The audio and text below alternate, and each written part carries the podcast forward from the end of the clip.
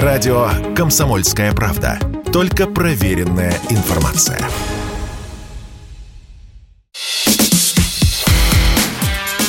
Диалоги на Радио КП. Беседуем с теми, кому есть что сказать. Здравствуйте, друзья! С вами Иван Панкин. Это «Диалоги с Климом Жуковым», известным блогером, военным историком и специалистом, большим специалистом по истории Украины. Зеленский же вспоминает легенду из повести временных лет, насколько я знаю, как Киищик, Хариф и сестра их Лыбедь пришли и основали Киев. А можно ли этот момент брать за основу, если это легенда? Таким же успехом можно считать, что землю сотворили из тела великана Пуруши. Прахманов из головы, Кшатриев из рук, Шудр из э, стоп. Ну, это же легенда. О чем, о чем говорить-то, господи, боже мой. Тем более, что ни в одной летописи этой легенды не датирована. Почему это полторы тысячи лет назад было непонятно. Это все от необразованности. Я сегодня с утра, когда вот ехал на работу, совершенно случайно, я не знаю, почему он до сих пор не заблокирован, как он у меня открылся, может и заблокирован. Кстати, сайт ukrinform.ru. Там есть заметочка про вот э, украинскую государственность. И вот я фрагментик вам читаю. Зарождение ранней украинской государственности началось еще с VI века. Дальнейшее развитие русской земли, в кавычках, привело к образованию мощной ранней средневековой киевской державы 882-1240 годы, основу которой составляли этнические украинские земли с центром в Киеве. Под властью Киева объединились два славянских политических центра – Киевский и Новгородский. Но к современной России этот факт никакого отношения не имеет. Ее тогда, как говорится, еще и в проекте не было. Но тут, конечно, игра с фактами, как я это понимаю, да. 882 год, кстати говоря, вот они упоминают справедливо, Хотя на самом-то деле, когда мы пошли на Киев? В 879-м, насколько я понимаю, да? Так это, честно говоря, все эти даты, они очень условные, а, потому что у нас первая дата русского летописания – это дата восшествия на престол императора Михаила Мефеста в Византии. Она вычислена с 15-летней ошибкой. И причем непонятно, какая из трех дат его воцарения, потому что сначала он родился и был назначен наследником императорского престола, потом он правил вместе с матерью, потом потом он правил самостоятельно. Вот какая из трех дат вычислена? И все они вычислены с ошибкой. Соответственно, все последующие даты имеют временной лаг. Поэтому говорить про 80, 882, 879 это, конечно, большая смелость нужна, потому что это, эти даты строго условные. Но тут дело-то не в этом. Самое главное, что русская государственность шла с севера, потому что Рюрик прибыл в Ладогу, в Ладоге поставил свой стол, что в летописях, во всех самых наших старых летописях, это повесть временных лет и новгородская э, первая летопись младшего извода, где такого,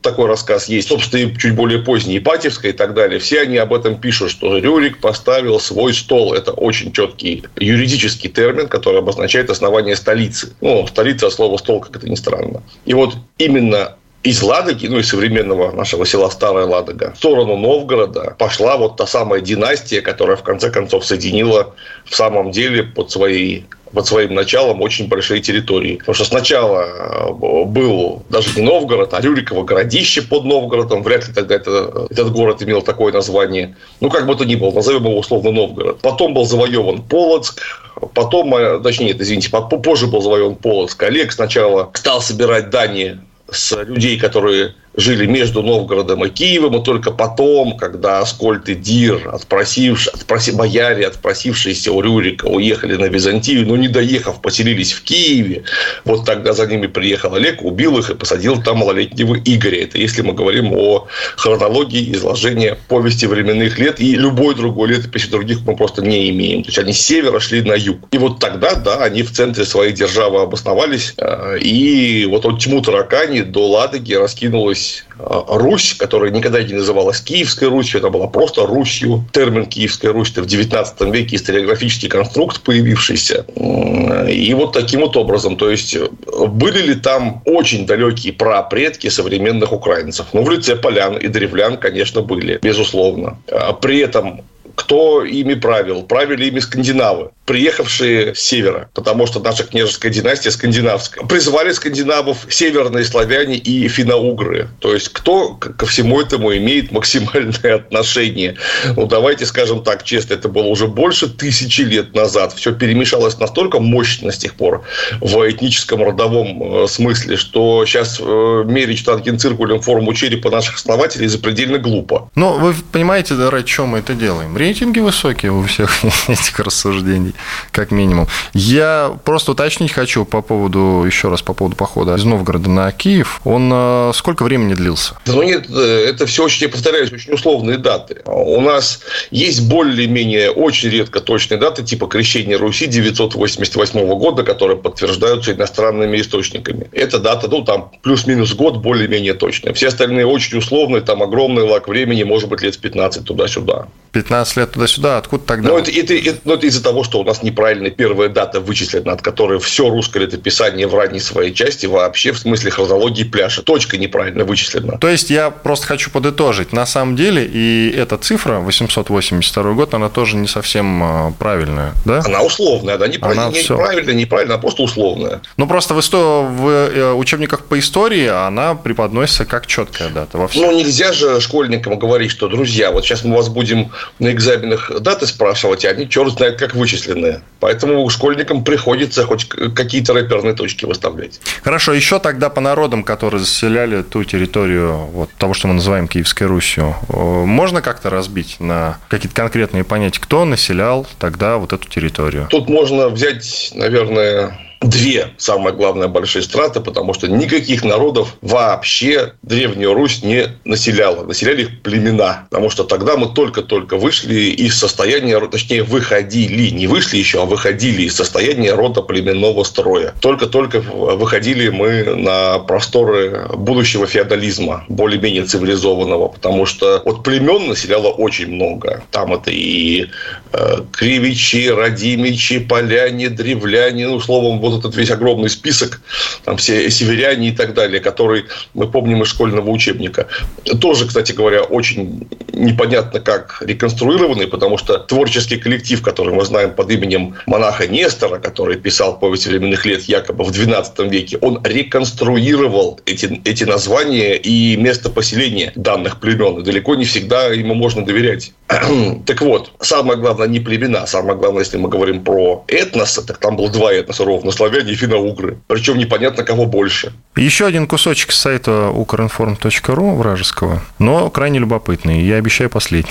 Э, с 9 века по 30-е годы 13 века Украина-Русь была одним из самых больших и мощных государств Европы. Одним из центров не только восточнославянской, но и всей европейской культуры. Вспомните хотя бы Анну Киевскую, дочь Ярослава Мудрого и супругу французского короля Генриха I. Это соответствует вообще исторической точности? Это хотя бы какой-нибудь? Начнем с Анны. А, дело в том, что Анна принадлежала правящей династии, которая была у нас, как мы помним, скандинавской, пришедшая из района Старой Упсулы. Эта правящая династия ко временам рождения Анны Ярославны очень сильно перемешалась с кем? С другими правящими династиями. Там была любая кровь, кроме славянской. Возможно, когда-то у князя Владимира, вот у него, возможно, мать была славянка, но это не точно. У него потому что мать Малуша, она не из правящей династии, он же вообще бастард был, по большому счету, князь Владимир. Вот кто была эта Малуша? Она могла быть славянка в самом деле, могла быть хазарянка, да могла быть почти кто угодно. Вот а Анна Ярославна, у нее минимум славянской крови было, несмотря на то, что родилась она в Киеве, и уж если мы говорим там про предков современных украинцев, предков современных, я не знаю, ленинградцев или москвичей,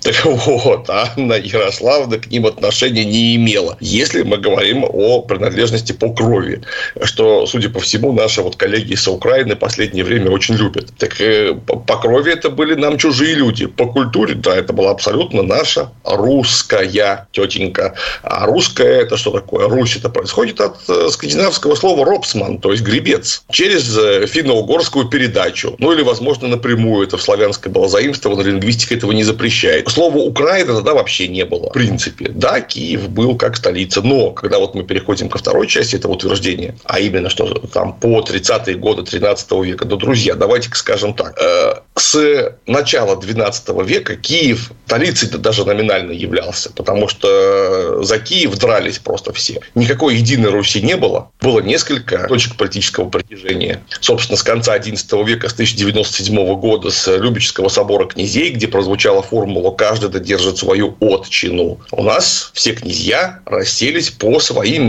мелким субдинастиям и завели себе уделы. И только Киев остался без собственной династии, потому что это была самая богатая часть э, Руси, за которую все дрались. Дрались настолько эффективно, что к 1136 году последние остатки единства Древней Руси исчезли физически. Что было зафиксировано, опять же, в летописи термином «и разодравшаяся земля русская». В 1134 году умер Мстислав Великий, это был последний авторитетный князь, который просто своей личностью мог как-то всех соединить вместе. Вот он умер, и все. Через два года все кончилось. Причем, как звали Мстислава? Второе имя его было Харальд. Ну, так, чтобы мы не ошиблись, а, а какого рода племени он. Он это Харальд явно украинское имя такое древнее. А ценность Киева, вы сказали, что все дрались за Киев. Ценность Киева в чем заключалась конкретно? Это самый центр земли. А, это удобнейший торговый путь, и это так получилось исторически, так как там дольше всего пробыла наша столица, хотя условно средневековая столица, а, он был самый урбанизированный. То есть Киевская земля была самая урбанизированная, поэтому нужно было туда сесть и получить оттуда некую прибыль. Но так как туда пытались сесть абсолютно все, вот мой любимец э, Рюрик Ростиславич правил в Киеве аж 7 раз. По-моему, самое короткое у него было президентство 3 недели. Ну, то есть, чехарда была абсолютно безудержная. И там лилась кровь,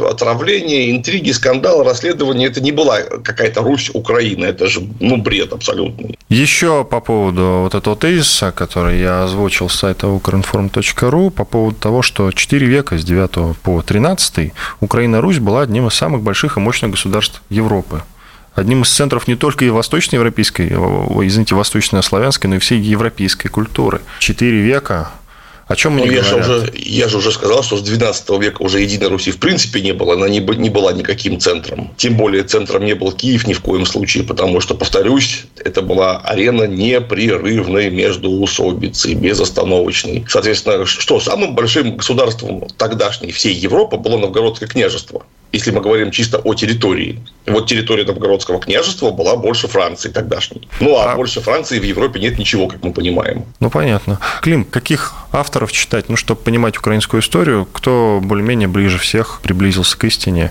Какие авторы, ну, какие книги читать? Я бы посоветовал нашим украинским товарищам, самое главное, если вы не доверяете вдруг почему-то авторам из этой самой России ужасной, читайте Алексей Петрович Толочка, молодого относительно украинского исследователя, совершенно блестящего знатока Древней Руси, который написал ряд работ и книг по этому поводу, по поводу ранней истории э, Руси. Он это очень толковый человек, просто исключительно толковый человек, а, на работу которого как на очень свежую струю вообще в раннесредневековой русской медиевистике можно равняться. У него отец Э, совершенно великий археолог, э, голова размером с Дом Советов Петр Толочка.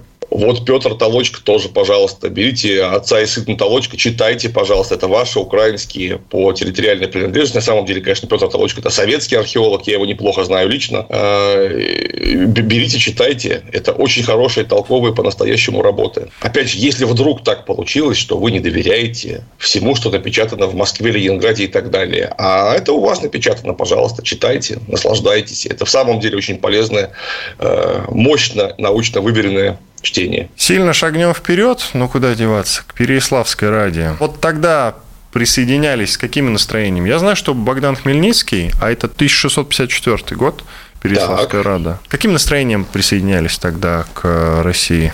Я ну, знаю, что том, Хмельницкого что... где-то лет шесть не пускали, а он просился.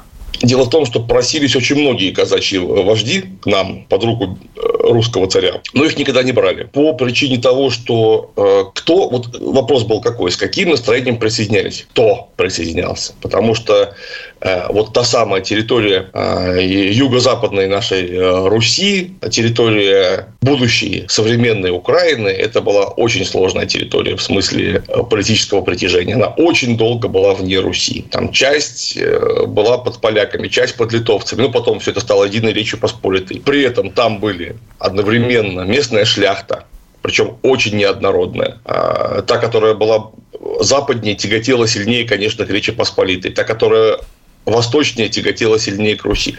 Там были крестьяне-горожане, и там были казаки. Вот это все нужно рассматривать по отдельности. Не было никаких единых настроений. А самое главное, что подавляющее большинство населения, а это крестьяне, нужно понимать, что когда мы говорим там про дворян, казаков, горожан, неважно, они все вместе совокупно в самом лучшем случае составляли 5% населения. В самом лучшем случае. Все остальное были крестьяне. Вот крестьянам безусловно, было лучше по итогам в составе Российской империи. Ну, просто потому, что Российская империя православная хотя бы по этому признаку крестьян не угнетали. А Речь Посполитая была католическая. Там их угнетали очень даже. И, кстати говоря, там была масса протестантов в то время еще. Ну, это так, к слову. То есть, когда мы говорим про настроение, давайте учитывать настроение народа. А народ – это равно, это синоним. Крестьяне, все остальные не народ, это крошечная его часть. Казаки тоже были очень разные, когда мы говорим про Переславскую Раду, это же присоединение к Гетманщине в первую очередь.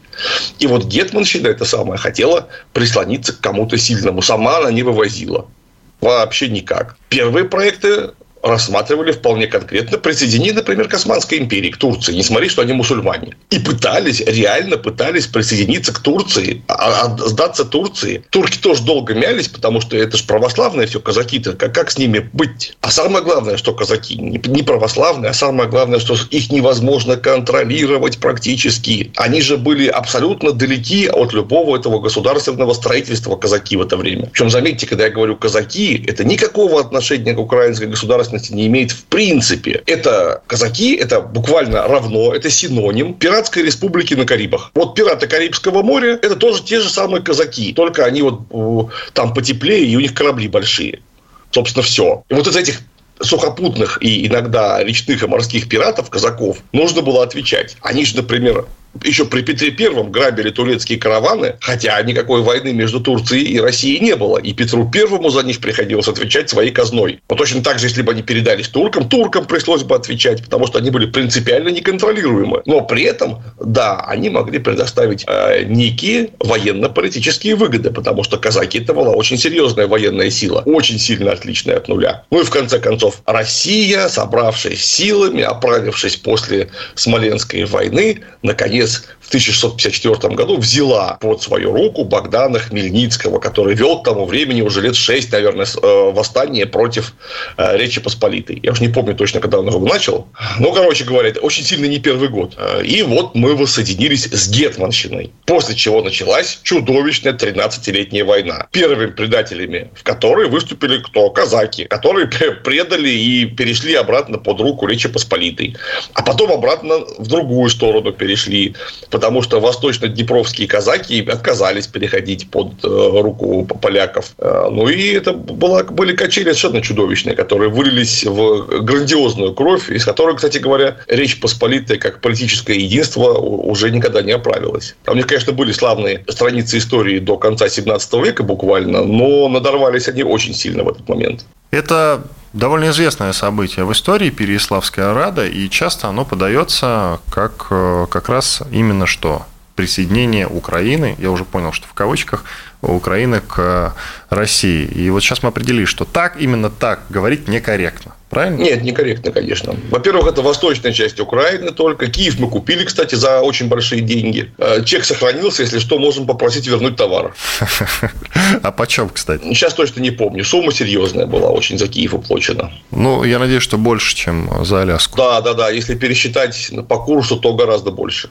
Ну, слава богу, хоть кто-то не прогадал, что называется. Знаете, с какого момента, интересный вопрос, украинец может себя идентифицировать как украинец? Есть такой вот исторический переломный момент, чтобы они наконец осознали, что мы украинцы. И это вот в истории как-то зафиксировано. Тут дело сложное, потому что начало украинского языка и белорусского языка и современного русского языка – это 12 век. То есть, если мы говорим о э, языковых отличиях, то начало этого процесса, 12 век – это знаменитое для лингвистов э, событие. И ровно с этого момента начинает постепенно разделяться Украину западно славянский диалект, э, восточнославянский, восточно-русский, западно-русский и северо-восточно-русский диалект. Из северо-восточного русского диалекта вырос современный русский язык, из э, западного белорусский, из южного украинский. То есть, начало процесса было именно тогда. Но если мы говорим о э, всем средневековье, буквально всем средневековье,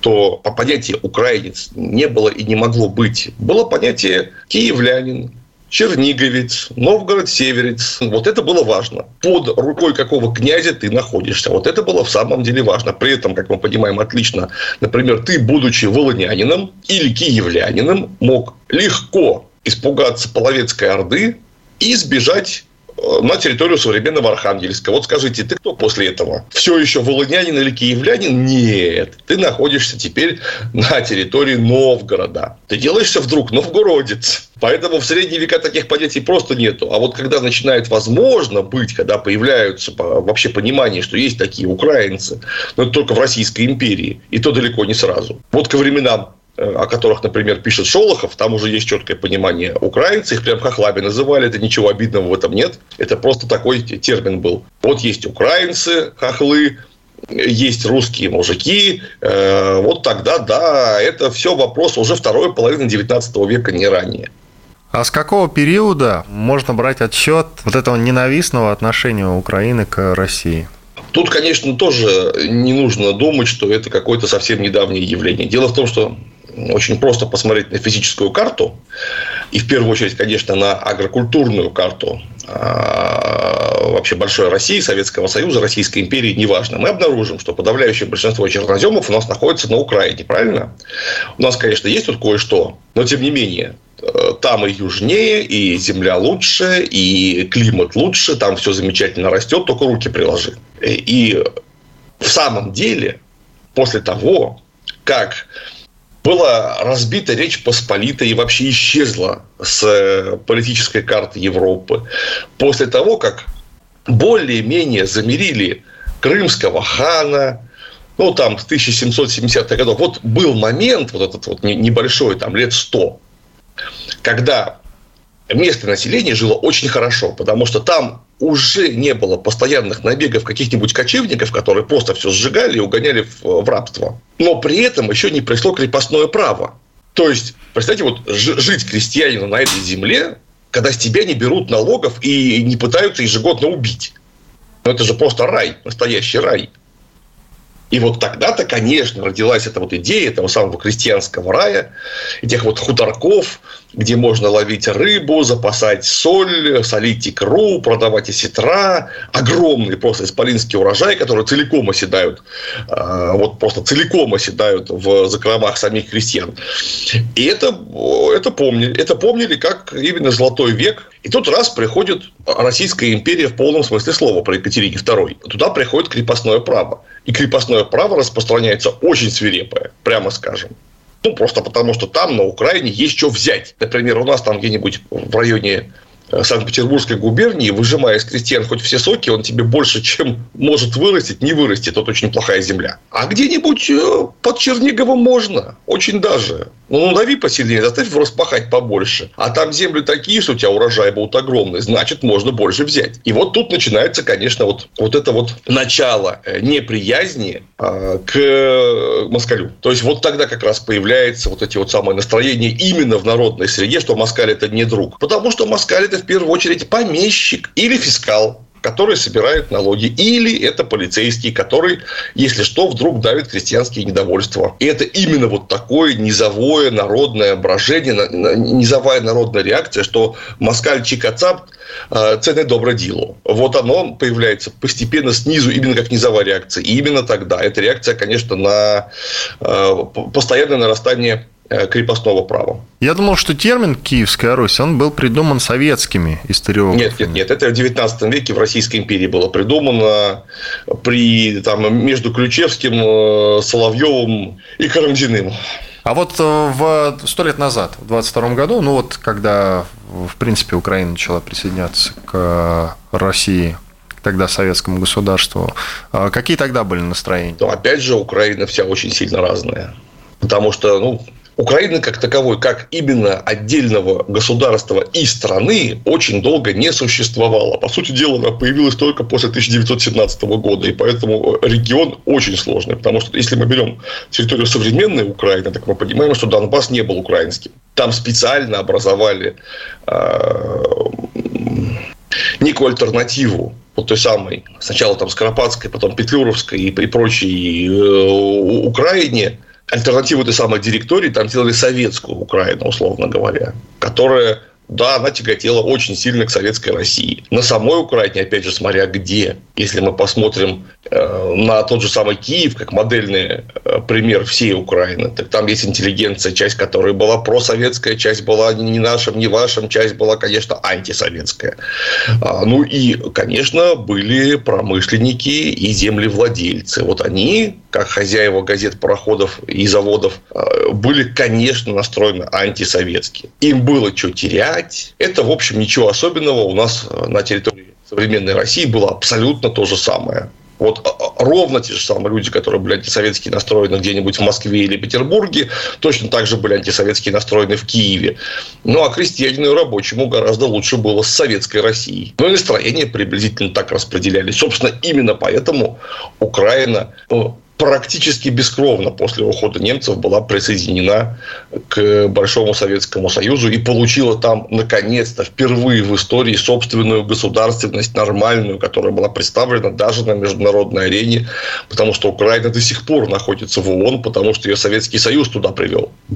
Так вот, отсюда следует другой вопрос. Так уж ли плохо жилось Украине в составе Советского Союза, как они я, сейчас я рассказывают? Могу, я могу сказать так, что ни народом Украины, ни народом Белоруссии, ни народом РСФСР, ни народом, я не знаю, э, Калмыкии, Узбекистана, Казахстана в во всей истории, которая у них была, не жилось так хорошо, как жилось в Советском Союзе. Это был высший рассвет благосостояния этих народов, которые находились в составе Советского Союза. Так хорошо мы не жили никогда вообще. И не живем так хорошо до сих пор. Потому что самые главные базовые потребности, а именно безопасность. Ну, посмотрите, в Советском Союзе было безопасно после Второй мировой войны. Безопасность образование, крыша над головой, работа, еда, медицинское обслуживание.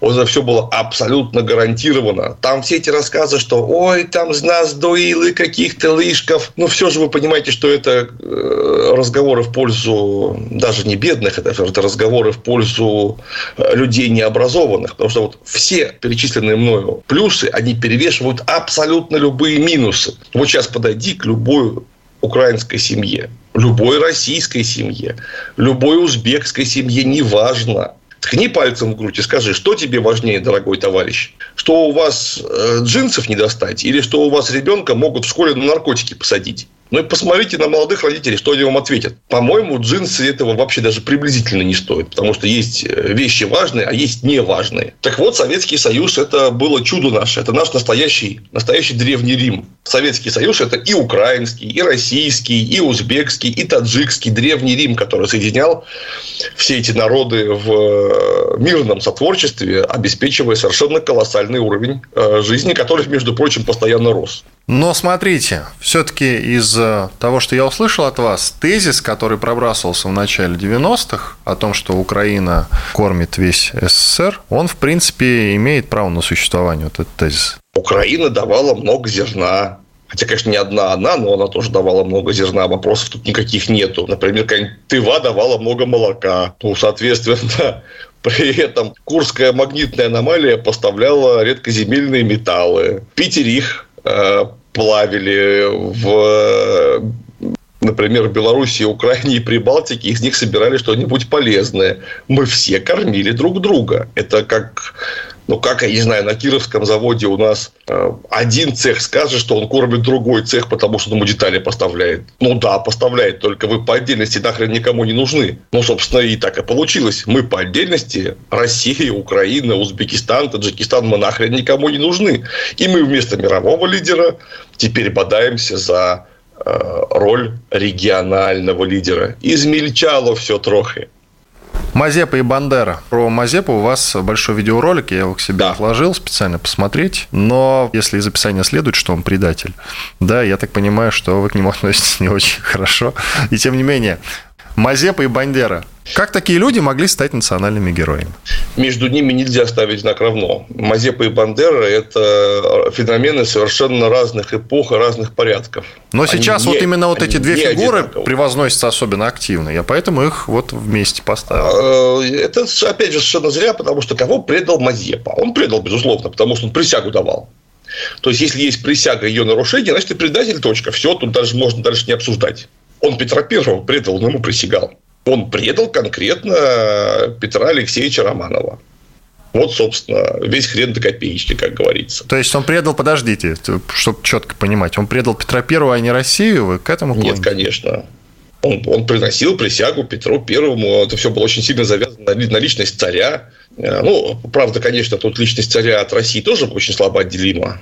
Так что можно сказать, что и Россию он тоже предал, но в первую очередь, конечно, он предал Петра Первого. Причем по непонятной причине я до сих пор не понимаю, зачем. Я и люди, которые лучше в этом разбираются, десятилетиями роют эту тему. Нет четкого ответа, зачем это сделал Мазепа. Хотя, конечно, у меня есть предположение, вот опять же, я в ролике его излагаю. Ну, человек это было средневекового сознания еще. А в средневековом сознании уход от одного сюзерена к другому сюзерену даже предательством-то не вполне являлся. Ну, то есть, если мы посмотрим на 13 на 14 век, там, на 12 век, а, что на Русь, что на Западную Европу, все равно. Мы таких примеров, как Мазепа, увидим сотни, и никто никогда не скажет, что какой-нибудь там э, Гийом II это Мазепа. Да нет, просто он сюзерена поменял. Ну и что такого? Господи, вот и что такого? Мазепа, как казак, э, это все-таки довольно архаичный человек. Он не мог понять, что, что такого, что он поменяет сюзерена.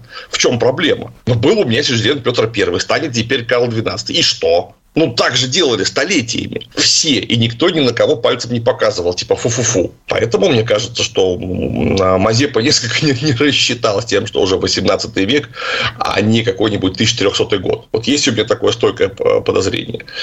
Потому что, если мы говорим в парадигме 18 века, он поступил очень глупо. Очень глупо. А мог бы остаться э, российским, русским национальным героем, между прочим, Мазепа. Если бы он на какой-то момент в 1708-1709 году не вильнул хвостом. Сейчас бы мы его вспоминали наравне с Менщиком, у нас там какой-нибудь был бы мост имени Мазепы, легко совершенно. А Бандера – это человек совершенно другого порядка. Это ничего общего в принципе не имеет с э, Мазепой. Дело в том, что при Мазепе не было какой-то силы, которая угрожала бы э, жизни народа.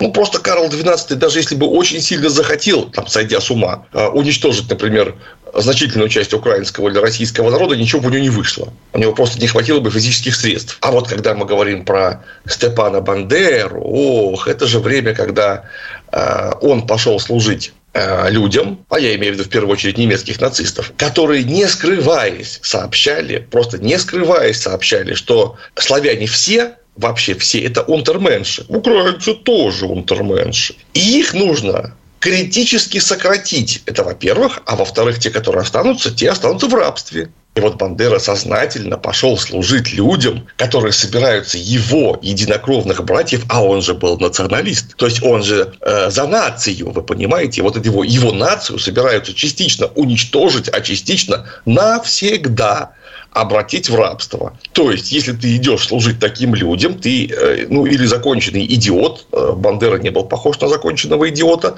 а значит, ты не идиот, значит, ты шкура. И вот, э, значит, ты хочешь э, с этих завоевателей получить лично себе некие преференции. И, возможно, серьезно повысить свое, свое личное благосостояние и положение в обществе. Ну, то есть, ты шкура, беспринципная шкура.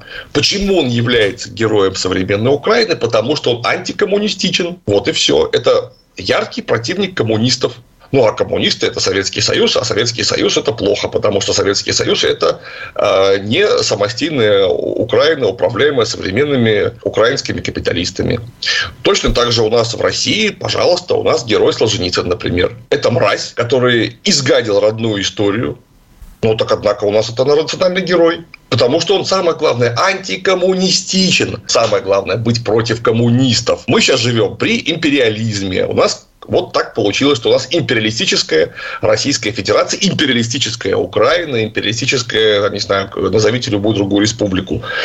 А для империалиста самый страшный враг – это коммунист. Соответственно, все, кто против коммунистов, молодцы. Поэтому молодец Бандера, молодец Иван Ильин, молодец Солженицын. И вот э, финальный вопрос. Для того, чтобы подытожить, собрать все в кучу уже за минувшее столетие. Есть у вас такое довольно общее представление о том, Почему же все-таки вот это украинский национализм сработал и выстрелил в определенный момент? Ну, кроме того, что хорошо и достаточно быть просто вот а, антикоммунистичным и все. Любой национализм может расправить перепончатые крылья и взмыть только в одном случае. если у вас побеждает капитализм кругом. Потому что в свое время это было очень прогрессивное явление, я имею в виду 16-18 э, века. Как, это время сложения политической нации в современном смысле слова, потому что народы-то были, а вот нации не было. Э, это национализм равно капитализм.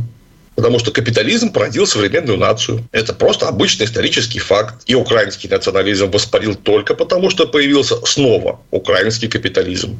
Российский национализм, который у нас марширует сейчас во все поля, родился, возродился и воспарил, потому что родился российский капитализм. И, и наши страны развело в разные стороны вот настолько теперь уже даже кровавым способом, потому что один капитализм с другим капитализмом находится в состоянии острейшей конкуренции. Вот и все. А острейшая конкуренция капитализм это всегда, всегда в итоге война. Всегда вообще, потому что это самый лучший способ конкурировать. Такой самый лучший окончательный способ конкуренции, если у вас невозможно разрешить противоречия экономическими и политическими мерами, значит, нужно заплатить денег кому? Бандитам. Ну, то есть, это даже если на уровне двух ларьков мы посмотрим, опять же, как модель капиталистических предприятий. Вот один ларек с другим конкурирует, не может его никак победить. Ну, так нужно заплатить немножко, там, тысячу долларов дать э, Васе в малиновом пиджаке, он другой ларек просто сжег. И конкуренция закончится на этом сама. Ну, а тут нужно что? Тут нужно самое главное рассказать украинцам, что они гораздо лучше русских, потому что русские це москалы. Вот. А э, черт до москали э, всегда сбрешить, как известно. Ну, то есть, вот нужно вот такое рассказать. У нас нужно в обязательном порядке рассказать, что мы правы просто потому, что мы русские. Я помню, я вот разговаривал с э, вашим коллегой Сергеем Марданом, он мне как под завязку интервью такое сказал, я подумал, что он шутит. А сейчас что-то думаю, может, и не шутит. Мы правы, потому что мы русские. Но вы понимаете, что мы не можем быть правы, потому что мы русские, как ровно японцы не могут быть правы, потому что они японцы. Потому что если у нас есть такая парадигма рассуждений, так это значит, что мы должны все друг друга зарезать. И вот тогда останется кто-то один, а все плохие умрут. Вот. Но я... это же некоторым образом нехорошая манера поведения, правильно?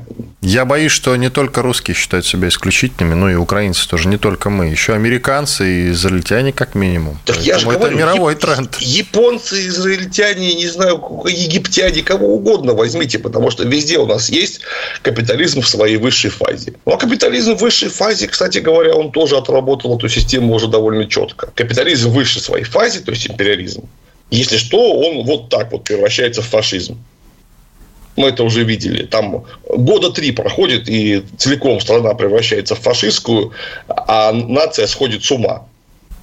Это Гитлеру-то удалось сделать за три года хотя у него не было ни интернета, ни телевидения, вообще ничего, ничего не было. Как-то он умудрился культурнейшую немецкую нацию, это в самом деле культурнейшая, э, одна из культурнейших в мире, за три года превратить в настолько законченных отморозков и зомби, что даже теперь думаешь, а при помощи современных средств массовой информации это можно сделать гораздо ловчее. Иван Панкин и Клим Жуков, военный историк, известный блогер, были здесь, остались довольны. Клим, большое вам спасибо. До свидания. Зовите еще. Всего доброго.